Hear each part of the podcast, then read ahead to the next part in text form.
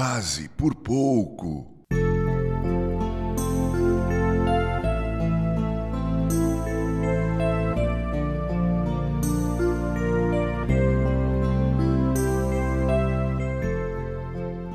Quase é considerado um advérbio de modo e de intensidade. O quase pode ser substituído pela expressão por pouco. É isso mesmo. Quase pode servir para expor uma situação positiva tanto quanto negativa. No sentido positivo, o indivíduo diria: quase que morri naquele acidente, ufa, quase foi por pouco. No sentido negativo, o sujeito poderia dizer: quase que eu fui sorteado e ganhei o carro, por pouco, por um número, eu não ganhei. Talvez o sujeito que vai ficar no batente da porta do céu, do lado de fora, se isso fosse possível, poderia dizer: quase que eu entrei, mas que desastre e tragédia lamentáveis. Não entrou. Não sei se o rei Agripa, lá em Atos 26, 28, estava zombando de Paulo ou estava impressionado com o testemunho vigoroso do apóstolo dos gentios quando disse: Por pouco me persuades a me tornar um cristão, Paulo.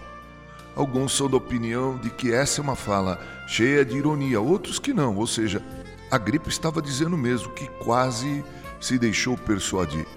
Bem, seja como for, de uma coisa eu tenho a mais absoluta certeza, e isso é que, nessa questão de ir para o céu, você não pode ter nenhuma dúvida.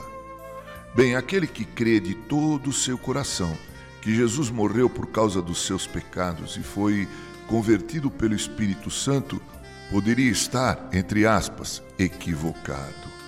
Penso que tal pessoa não terá prejuízo se no final de sua vida ele concluir que sua fé foi, como dizem alguns, uma coisa de louco. ok, ele não perdeu nada porque viveu uma vida cheia de esperança, de santidade.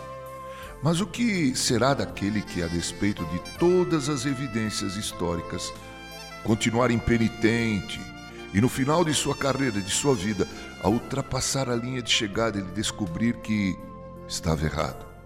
Viveu uma vida cheia de ilusão que se tornou em uma cruel realidade.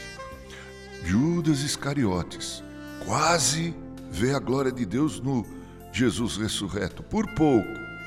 Todavia, apesar de ter vivido com Jesus por aproximadamente três anos, ele pôs sua vida a perder ao trair o Mestre.